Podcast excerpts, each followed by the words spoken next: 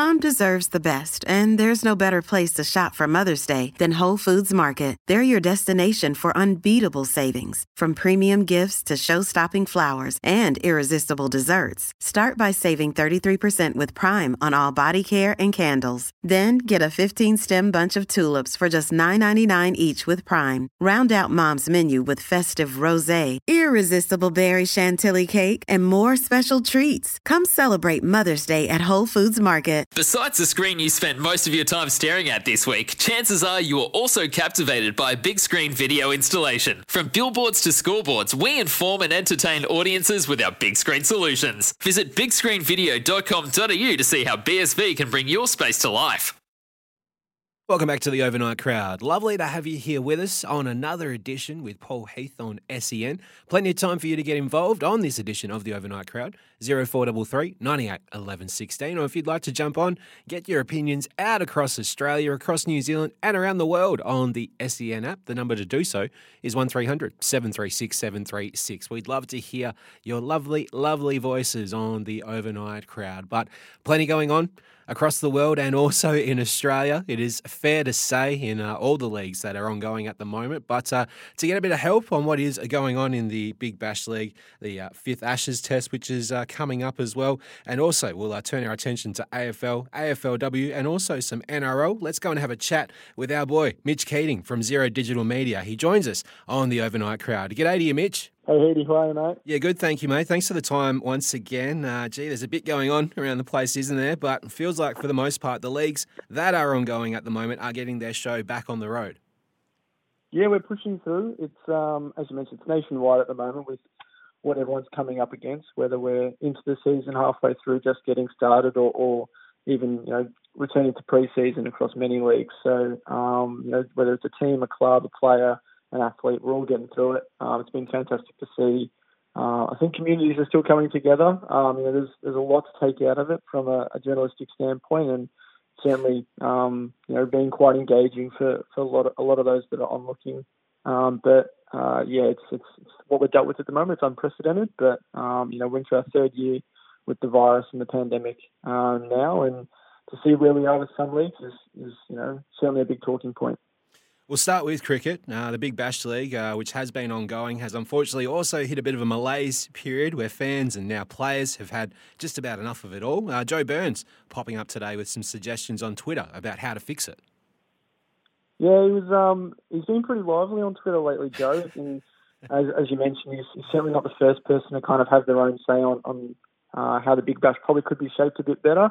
Um, know, came out today and, and just mentioned that maybe we kind of turn to that you know, football, NRL um, type format of, you know, weekend games only.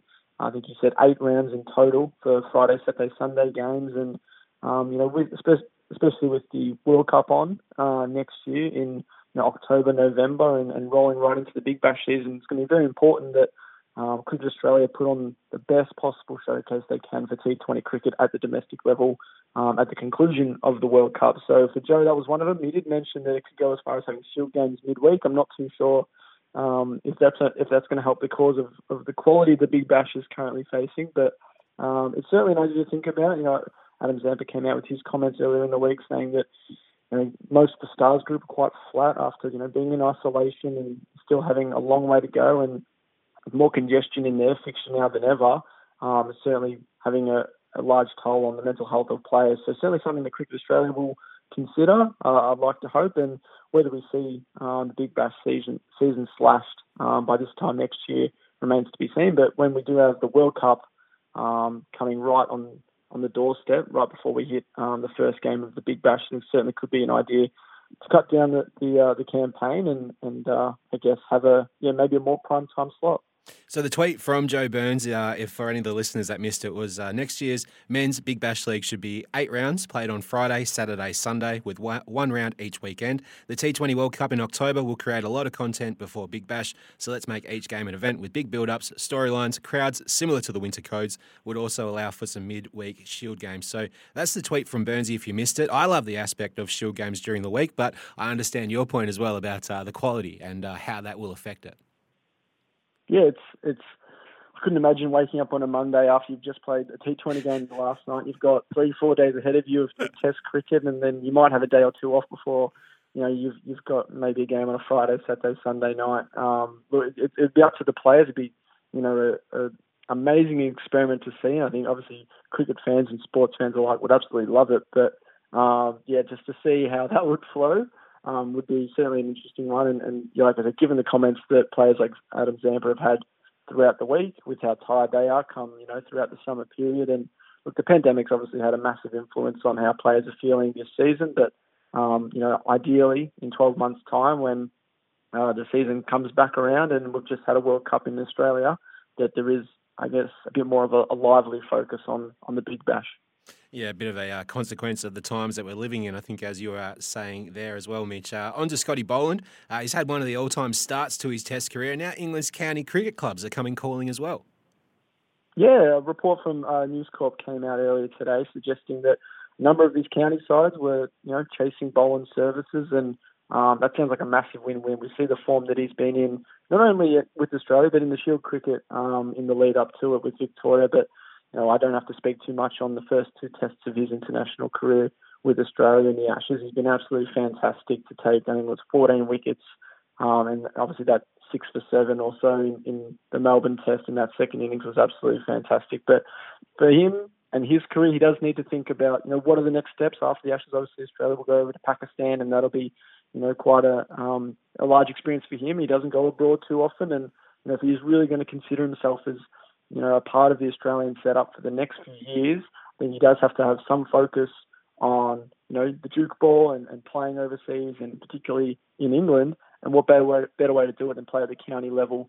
Uh, you know, Australia will travel, you know, back over to the UK um, next year for the next Ashes series, and if Boland can, you know, find a club, which sounds like it won't be hard to on his end, um, and then, you know, obviously, you know, get some time on the British pitches, using the Duke ball, find some form, that'll be the best preparation for him to prolong his career um, in the Australian setup. Like I said, he's 32.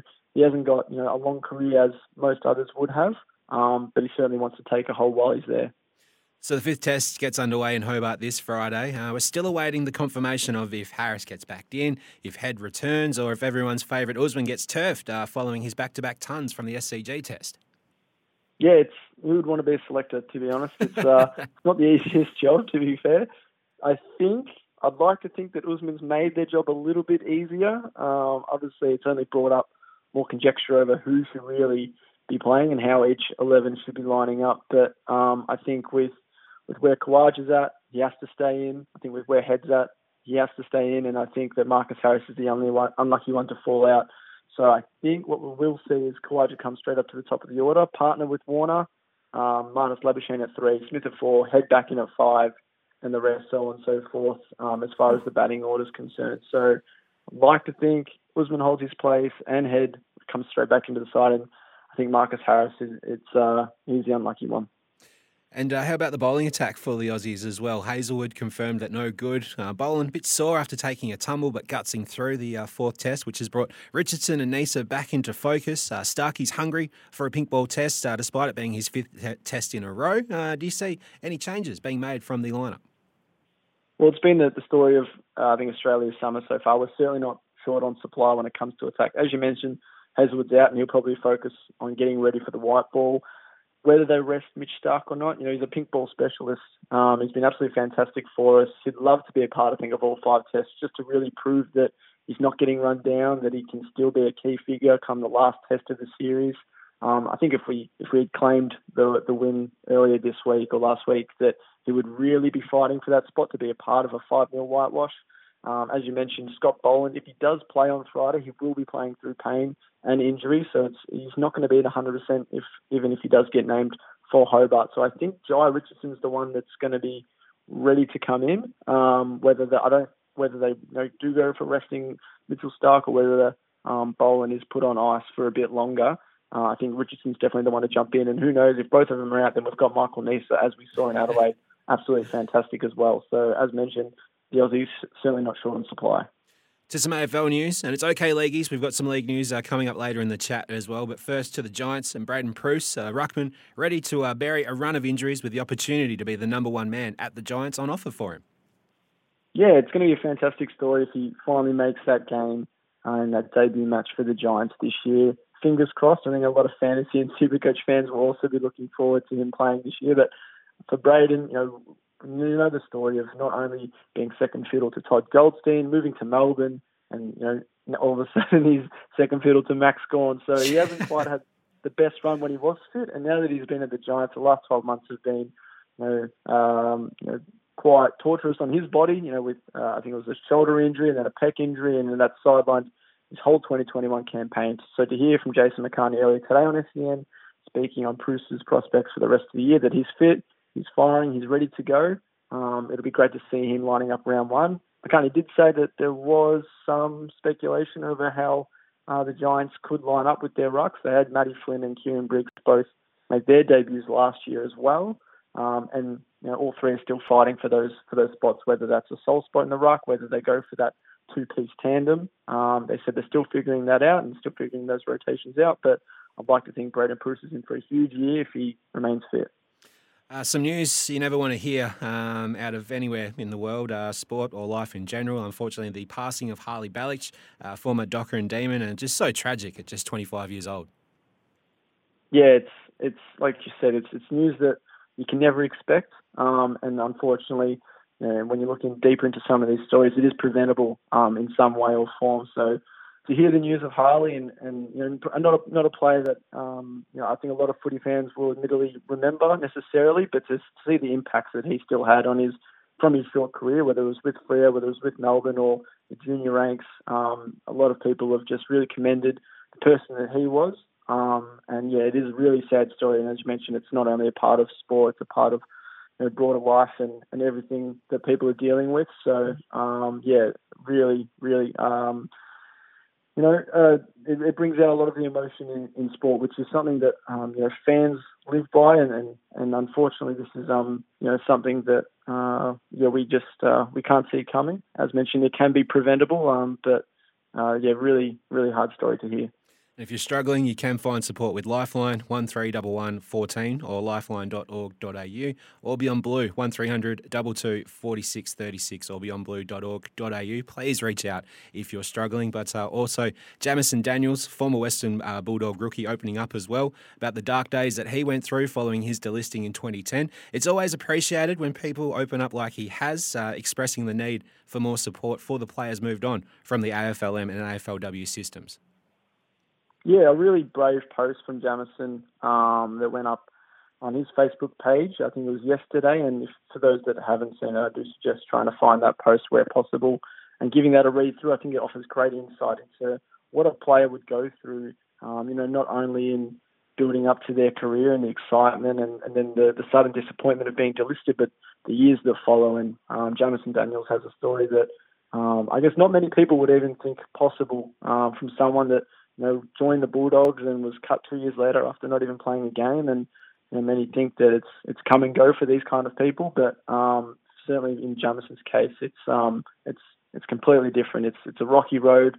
You know, a lot of players, um, as has been previously recorded and, and, and probably will happen again, is the, the support system that some of these players have coming out of the league after short spells is isn't probably on the tangent that, that the league would want or that many would want. And um, you know, Jamison's case, it certainly was for him uh, a tough few years after he was delisted by the Bulldogs in 2010. Um, but it's great to hear that he's been able to get his life you know, on a track that, that he's he's really happy with at the moment. You know, 10 years later, he's um, I guess been able to, to conjure his own career um, outside of football. But after spending you know five six years kind of crafting um, your dream, and then to have that kind of crumble all at once is certainly difficult. But um, yeah, as mentioned, he's yeah, I think from what we can tell from the post and, and from uh, despite everything he went through, he's, he's in um, a good space at the moment.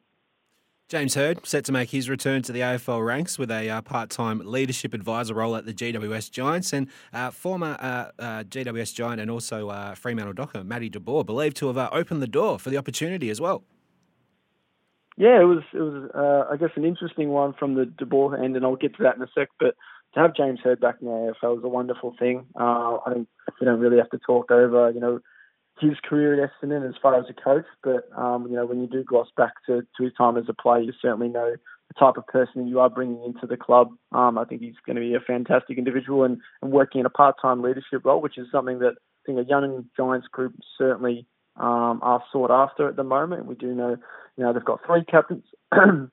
pardon me, three captains at the helm in Stephen Coniglio, Josh Kelly, and Toby Greene, and someone like James Hird to come in, a premiership captain with the Bombers.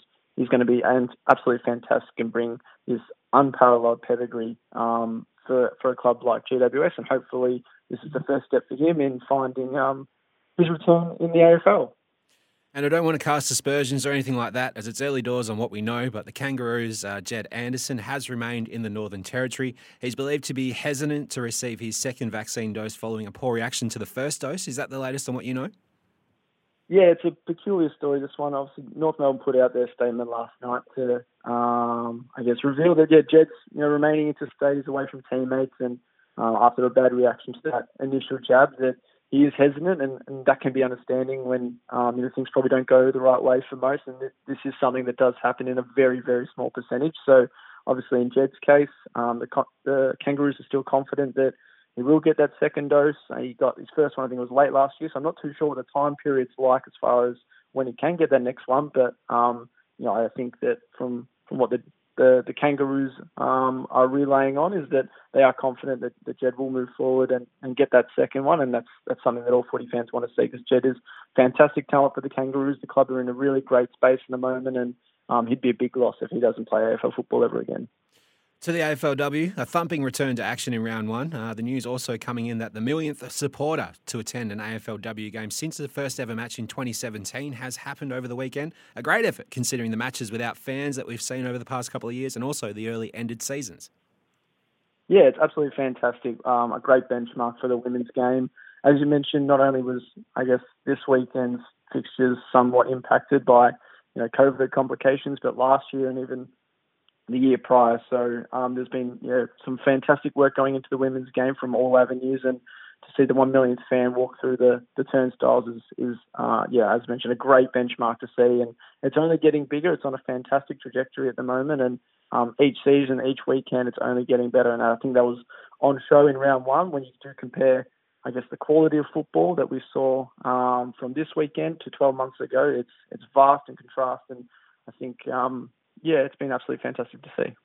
Unfortunately, at times with the AFLW, it feels like injuries and the uh, football go hand in hand. And Collingwood's Bree Davey, the Western Bulldogs, Izzy Huntington, and Brisbane Lions' uh, Kate Lutkins have all suffered uh, season-ending ACL injuries. Unfortunately. Yeah, three, I guess, A-class uh, caliber players all going down with their seasons um, in the opening weekend is not something anyone ever wants to see. Um, it's a massive blow for all three all three clubs who are you know, all in the premiership window, all set to contend at the pointy end of this year. And um, Bree Davey looking to defend her AFLW best and fairest um, claim is is you know, a, a, I guess heartbreaking to see, and, and for such a early career. And we know the talent that Bree has. For Isabel Huntington, uh, you know, this isn't obviously her first knee injury either, and um, it's going to be quite disappointing for her. She has been some high spirits since, but um, to see such an exciting young talent um, sideline once again is really devastating. And then for Kate Lutkins, I guess on the flip side, she a veteran of the game, a premiership player, um, and a real, um, I guess, stalwart for the Lions down in defence. So yeah, three major blows in the opening weekends. We do see this quite often with, um, I guess, the women's game, and obviously working through the, the summer pitches as well in the fields that are a bit harder. It can, um, I guess, bump up that um, injury con- concern and cause for concern. So, um, you know, whether it's something that the AFL and the AFLW are looking at, we hope so. We'd assume so, but um, at the moment, it's what we're dealing with, and hopefully, that's that's the end of it. The news gets worse for the Lions as well. Dakota Davidson set to miss five weeks with a foot sprain. Uh, not good timing there for the Lions.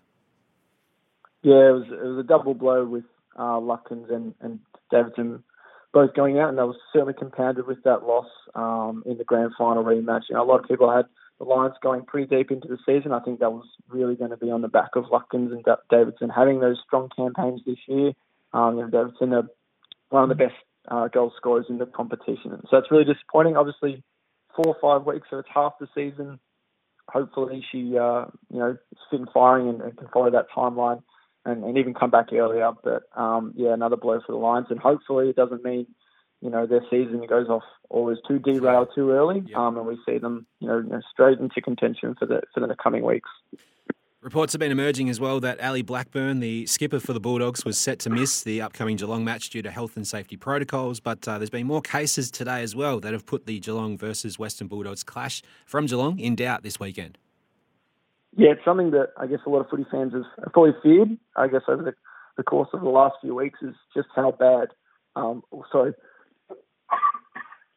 just how bad all this would be um, with balancing COVID and the league itself. But for the Bulldogs to have, I think it's double digit players um, currently with the virus. Um, on top of that, we also have, you know, I think the Cats have got some injury concerns of their own. The Bulldogs have got injury concerns of their own, and um, the Bulldogs are looking to field, I think it's 16 players at least, at a minimum of primary listed players. They can have five top up players, but to have 16 players or less, sorry, 16 players or more, um, will have them fit and firing. But anything less than that, and the match will have to be postponed or, at worst, cancelled. Could this be the uh, first top-up player approach, uh, or the, pros, the first uh, time that we see the rule in action for this match to go ahead? Do you think?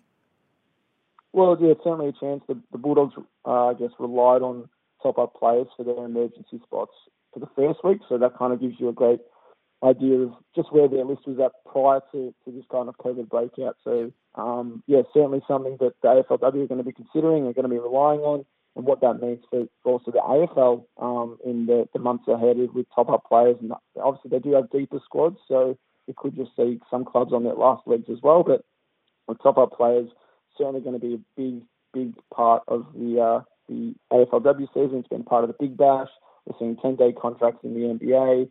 Um, so, uh, yeah, this is certainly going to be uh, not the first weekend. We're talking about top up players for sure to the NRL to uh, finish off with, and we've had the uh, preseason trials confirmed. Three weeks of trials to get us through to the end of February, uh, headlined by the annual NRL uh, All Stars match as well.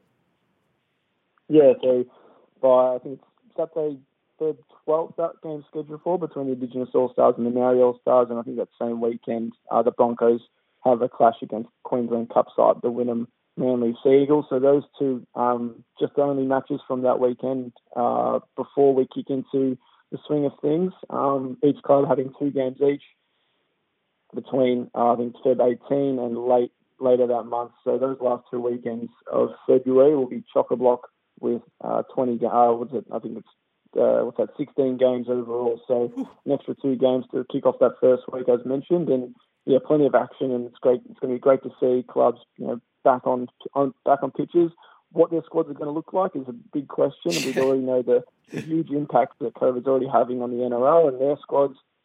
Bulldogs were forced to cancel training today. I think they've postponed that for the weekend. Um, and then we've seen, you know, catastrophic numbers of players currently sidelined and in isolation. So these trial matches are usually a great chance to see some of the younger players come through, but I think we're going to see, you know, some really um, different squads named in these trial matches, just given what the NRL's are dealing with at the moment. I love a good uh, internet sleuth, and uh, Luke Keary was uh, sort of caught out by one, to be fair. Uh, he was only able to manage three games before an ACL injury last season. He's had a setback on his return uh, from that injury, uh, and an Instagram post showed him in a moon boot, and we didn't have any confirmation of any injury or anything like that, but it sort of forced the club to come out and confirm it, hasn't it?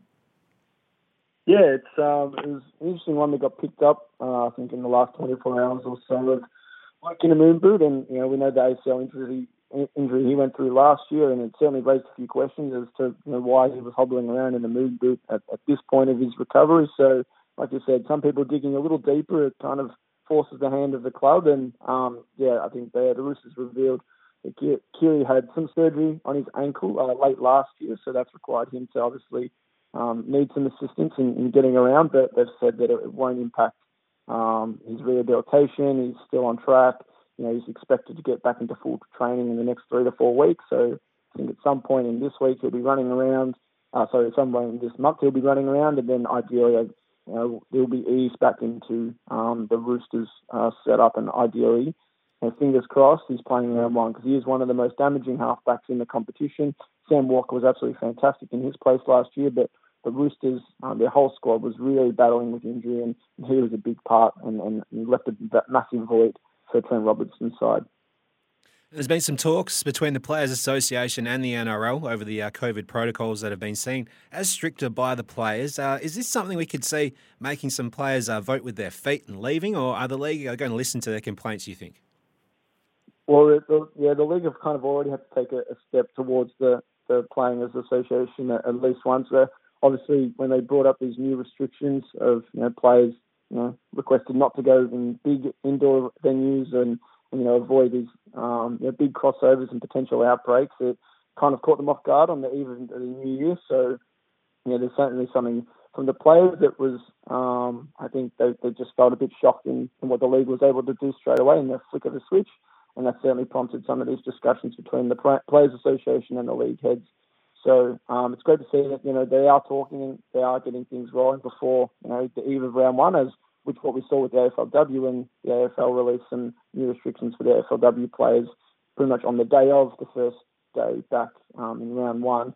So at least for the for NRL, they're certainly keeping these um, conversations fluid and keeping them moving. And I think it's it's it's going to be an interesting next few months to see just what NRL players are able to do because the league certainly is in panic stations at the moment, given the, the current situation with COVID cases and players so absent from training, mm. um, and you know, the NRL are just doing the best they can to combat that. But players really need to be able to balance that professional life and that um, personal life. So um, it's going to be an interesting one to see if the NRL do go back a bit on those restrictions that they've put in place, or um, you know, what kind of direction they move into. I think it's been made pretty clear that players are in under no circumstances wanting to go into back into bubbles for another season. So um, it's kind of left the NRL with some options to consider, but certainly not an easy proposition for them.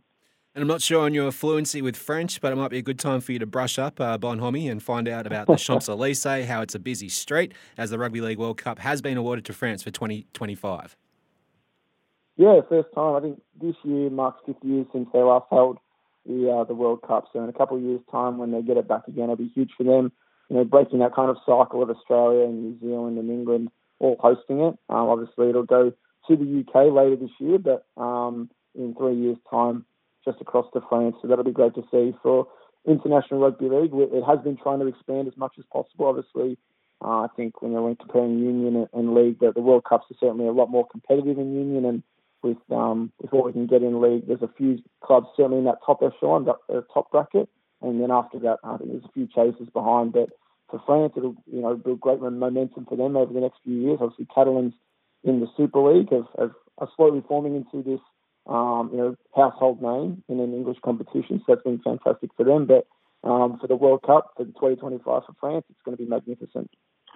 Mitch, really appreciate the time once again, mate, on the overnight crowd. We'll keep up with your work across Zero Digital Media. Thanks, Eddie. Thanks again, mate. That's Mitch Keating from Zero Digital Media joining us on the overnight crowd. So, plenty to talk about from there. Uh, any fixes that you have for the Big Bash League? Uh, do you think it's okay at the moment? Is it just a um, you know consequence of timing and the you know pandemic that we're living through, the unparalleled times at the moment? Let us know on the overnight crowd. 0433 98 11 16. That's the text line in studio if you'd like to uh, pop one through on your mobile or 1300 736 736 if you want to jump on and have a chat. Get your opinions out there clearly and concisely to uh, everyone that is listening on the overnight crowd on, on, and on SEN around Australia, across New Zealand, and around the world on the SEN app. It's Paul Heath by your side. Lovely to have your company with us, and we'll be right back on SEN just after this. When making the double chicken deluxe at Macca's, we wanted to improve on the perfect combo of tender Aussie chicken with cheese, tomato, and aioli. So, we doubled it.